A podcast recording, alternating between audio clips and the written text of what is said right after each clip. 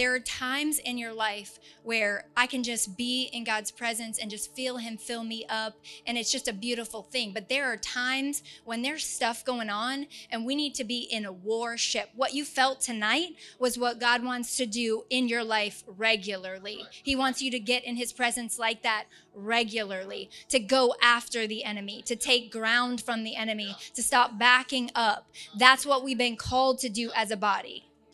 And so what we're going to talk about tonight is how we get there and stay there on a regular basis. I know this is kind of going to be a little bit like, oh, a mood killer for a second, but if you could throw up my slide for a quick second. Um, we have these two individuals up here right now. Um, the one on the right may not be familiar to you. I hope you saw the other guy before, but Um, I just want to compare these two athletes, and I want to give you two scenarios tonight. Two scenarios. The first is going to be this scenario here. This individual, the one on the left, his name is Johnny Manziel. This guy was supposed to be one of the greatest football players. As a freshman, he was given the Heisman Trophy, which is first of his kind. He had all accolades all throughout high school, all throughout college. twenty fourteen, he became the twenty-second pick in the first round of the N F L draft. So this guy was going places, right? He played for the um, Browns for two years. That was it, two years. And then nothing. The other gentleman, which you may be rooting for tonight, Patrick Mahomes, was a bit of a wild card, interestingly enough. And the thing that when I started researching about him was that he was really not a favored athlete. And the reason being is because he was actually, his first sport was baseball, which is interesting. His father played for the Major League Baseball. And so nobody wanted to take a chance on this guy because he threw the football like a baseball. And so they said, no way, his technique is wild. He's too out of play. He doesn't have good footwork. Look at him. He throws it like he's throwing, throwing to second base. And nobody wanted to take a chance on him. Interestingly enough, Texas Tech. And then he was first round draft pick in twenty seventeen, and he signed with the Kansas City Chiefs. I want you to hear these two quotes. Just listen to these two quotes that these individuals said. Johnny Manziel, both of them similar in their situation. Similar in their station, both of them N F L athletes. Yet listen to this. Johnny Manziel, Manziel says this. He's quoted as saying, I had every single thing I could have ever wanted, and when I got everything I wanted, I think I was the most empty I'd ever felt. Unfortunately, Johnny took himself out of his position because of drug abuse, sexual addiction, and scandalous behavior, and that jeopardized his position in the N F L. So he was not signed ever again. He's currently not playing. Patrick Mahomes is quoted as saying this, no one really sees pro athletes behind the scenes. They don't know how hard they work. They don't see how you work on the basics. They wouldn't possibly know. You wouldn't think that someone who hits like Alex Rodriguez needs to use a tee every day, but that's how he stays on top of his game. And Patrick Mahomes is still currently in the N F L, and he is still playing for the Kansas City Chiefs and is about to take his team to the fourth trip to the Super Bowl in five years. I want to talk to you tonight about this difference between positional holiness versus behavioral holiness. He talks about this in the book, and we're in week four of The Awe of God, not week three. We're in week four of The Awe of God, and he talks about this difference between our position in Christ and holiness versus our behavioral holiness. These two gentlemen worked the same amount of time. They were given the same opportunities, yet one of them squandered his position, and the other one continues to work hard to maintain his position.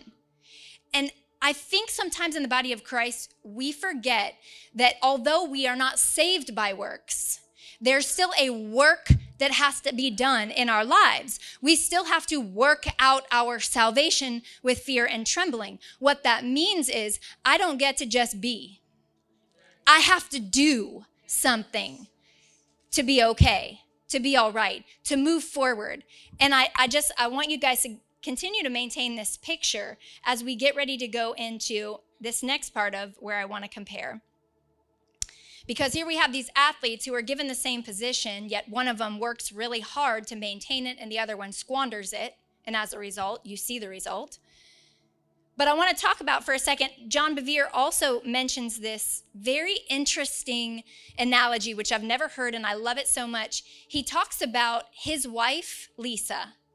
And he said, Lisa is no more my wife thirty years later than she was on the day that we said I do. And I love this analogy because it's true. Contractually, she's his wife on the day she said I do. Yet what makes him continuously fall in love with Lisa is that when they said I do, certain behaviors fell away. She doesn't give her phone number to guys anymore. She doesn't call other men anymore. She doesn't give herself away or not spend time with John. She she does. She pursues him. They pursue each other's heart. Your behavior does not save you, yet your behavior is what ushers you closer to the presence of God. And that is where I want to focus on tonight, because we forget that our behavior has and plays a role in our relationship with the Lord. It's also your behavior why some people get victory and some people do not. And that's the truth. That's the truth. God talks about his bride as being, or, or us as the church as being his bride. And he says it both in the New Testament and the Old Testament. Isaiah fifty-four five says, "For your creator will be your husband. The Lord of heaven's army is his name. He is your redeemer, the Holy One of Israel, the God of all the earth." So he gives us this language of him being the husband, we being the bride. Our relationship with him should grow closer. Again, positionally, I'm not any more a, a daughter of the King of Kings than the day that I raised my hand for salvation. Yet, my behavior should reflect my adoration for him. Revelation nineteen, seven and eight says this, "Let us be glad and rejoice, and let us give honor to him. For the time has come for the wedding feast of the Lamb, and his bride has prepared herself.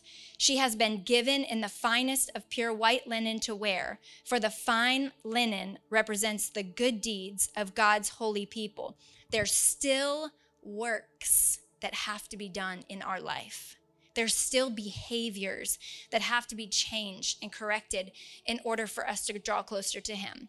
The, the, the very practical side of me wants me to just tell you, like I always tell you, just get up early and spend time with him every single day. That's the practical.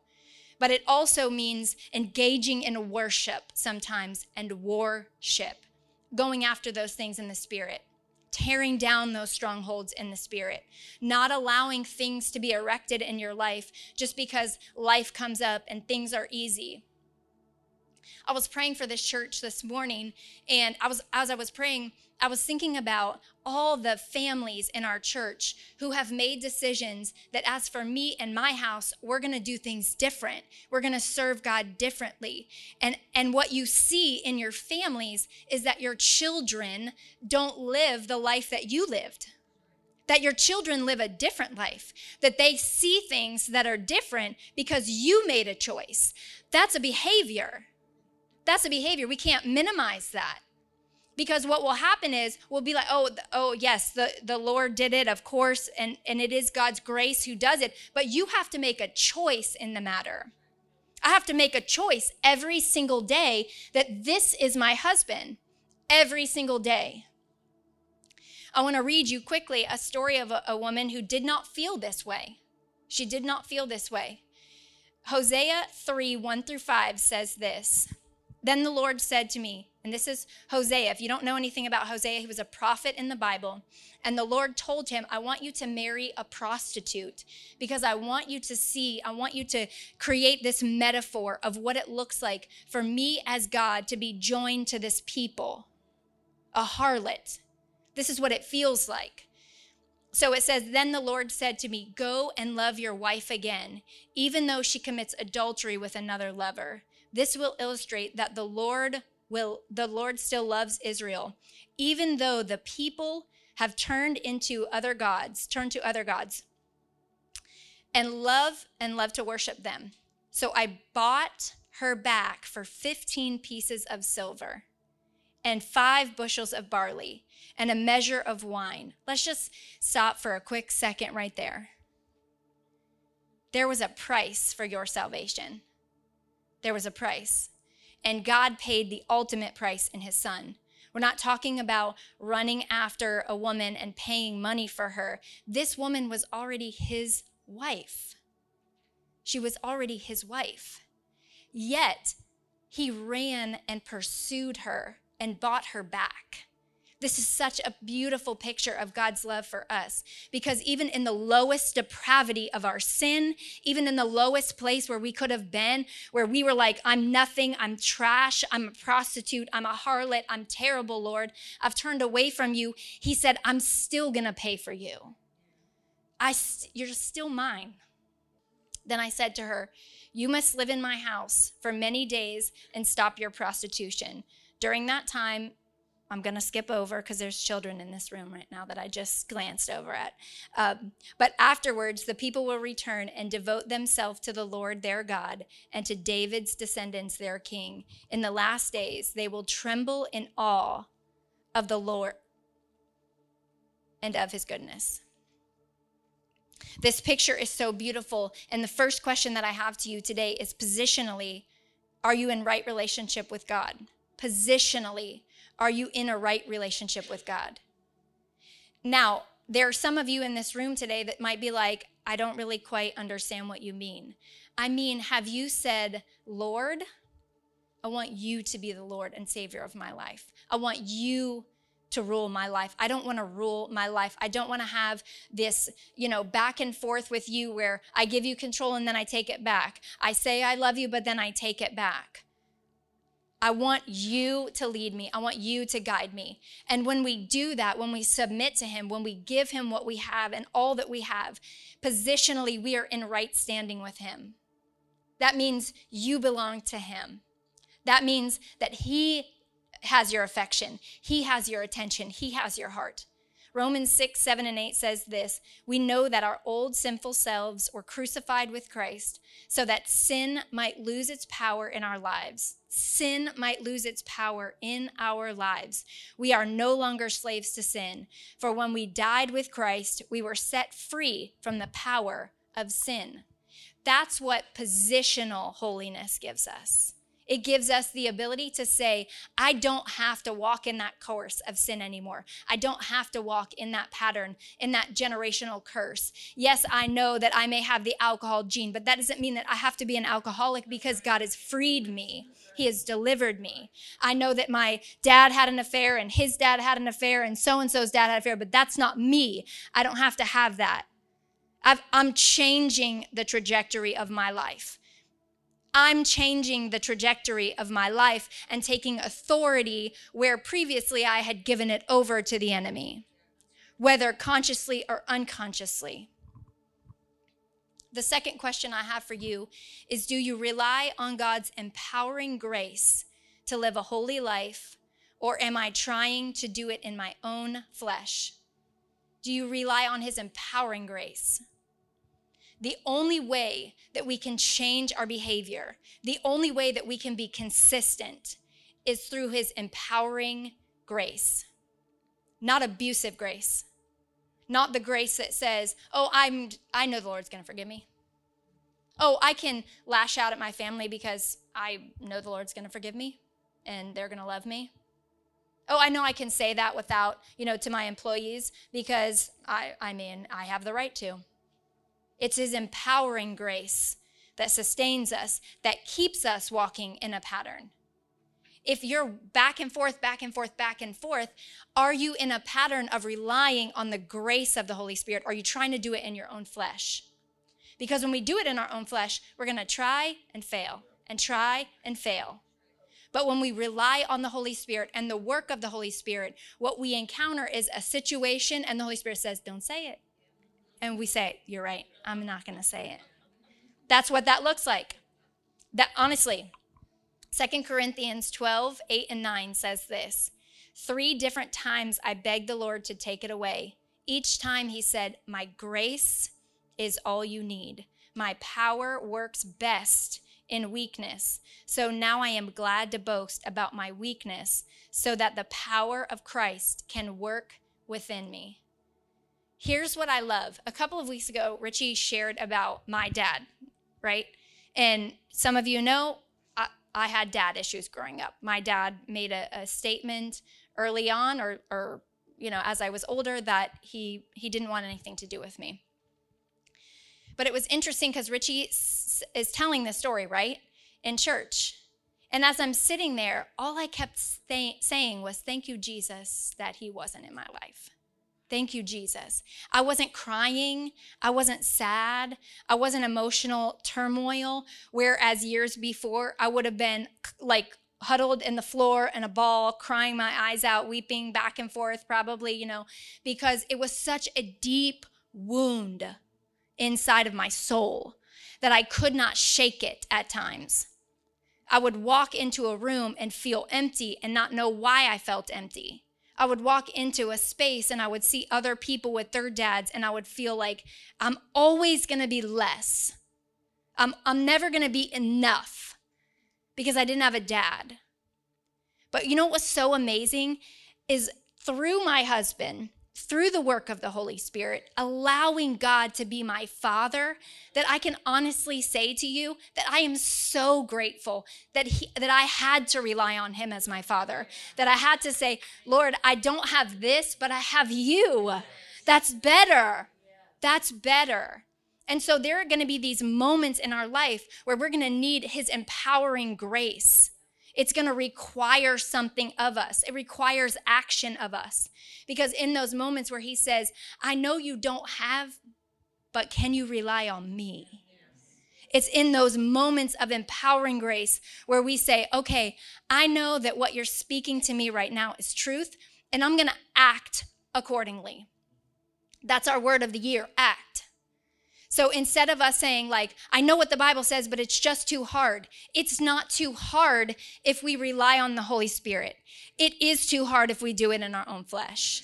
It is too hard to stay married in your own flesh. Yet when you rely on the Holy Spirit and he says, hey, don't say that. Hey, you know what? Why don't you serve your husband today, even though you feel like he's been a little bit selfish? Hey, why don't you serve your family this afternoon? Why don't you do something kind? Shut the computer off, Misty, and be with your kids right now. When you can rely on the Holy Spirit for the little things like that, what you'll see is not little growth. You'll see exponential growth in your life. And that's really where we want to be. It, Lord, I'm grateful for the times when I planted a seed and I saw a little harvest. But what I really want is, Lord, give me a lot of seeds. So I, trust me with a lot of things, God, because in those moments where you trust me with a lot of things, I know I'm going to reap a big harvest. What that means is I have to be enlarged on the inside so that I can hold all of that. That means I have to be okay working a job, being a mom, being a pastor's wife, being in church, raising the kids, feeding them. You know, you have to be okay doing all of those things. You know who gives you the power to do that? Well, the Holy Spirit. That's your empowering grace. The third question I have for you is this. Do my behaviors reflect my respect, adoration, and love for God? Or do my behaviors look more like Gomer's? I want you to think about that. Gomer was the prostitute. Gomer was Hosea's wife. Do my behaviors reflect my respect for God? Or do they look more like a harlot? If I say I belong to Christ, if I say he's my priority, but yet I don't give, Where is my heart? If I say I love the Lord and I want to give him all, Lord, I love you, I'm going to give you all that I have. But in that moment where I want to cheat on my taxes and I want to, oh yeah, just say I gave. Yeah, I did that. That's the behavior. We have the power inside of us when the Holy Spirit says, we don't, that's not what we do. That's not what we do. That might be what you did, but that's not what we do. So do my actions, do my behaviors, do they reflect my adoration for him? Or am I not willing to put in the work? We had two athletes up there. One of them willing to put in the work that it requires, the sacrifice that it requires.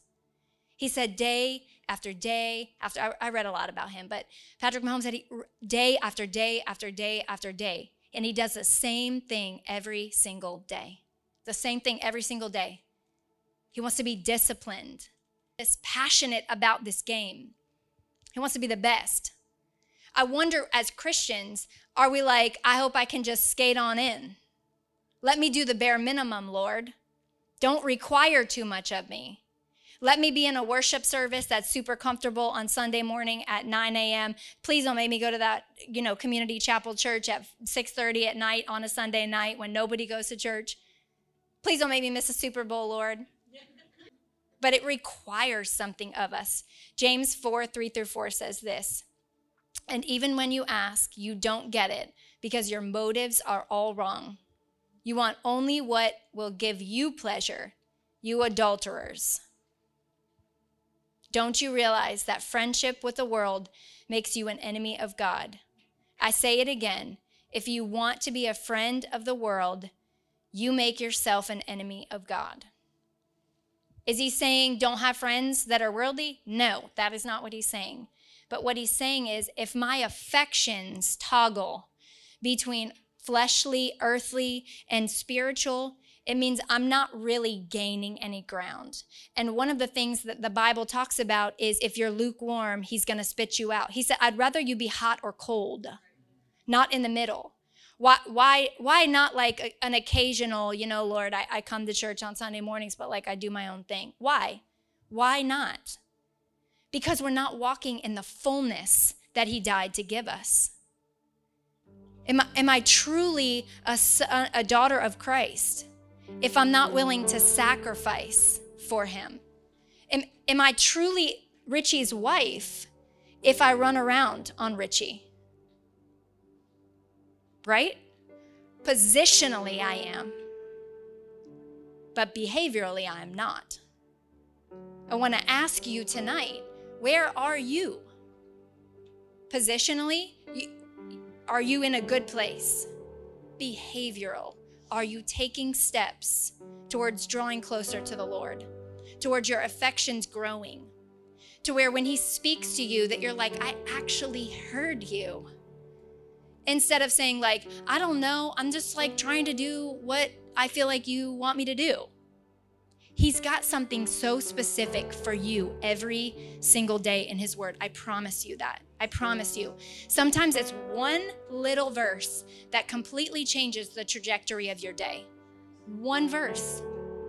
There's been days where I've just sat on one verse and the Lord has just given me pages of journaling. Why?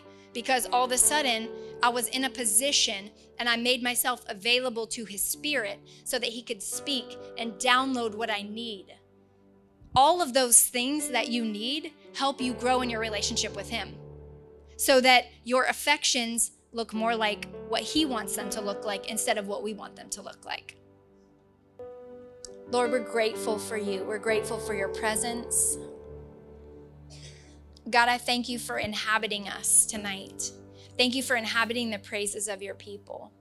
Lord, I pray for the areas of our life that don't honor you. God, those areas are behaviors that don't align with what we say. I pray tonight, Father God, that a shift would happen in our hearts, that a shift would happen in our souls, and that we would seek you first. God, that we would become hot, not lukewarm. God, I pray in Jesus' name that you would give us the words, Lord, that you would give us the direction and the insight. We thank you for your vision. Lord, I thank you that we have a vision that you have given us, Father God. Lord, I pray for the things that we have been believing you for for years that have not come to fruition. God, we call those things forth right now in Jesus' name. I thank you that there are businesses in this room that have not been started, but you've already given people the seed of that. I thank you that those things are coming into fruition.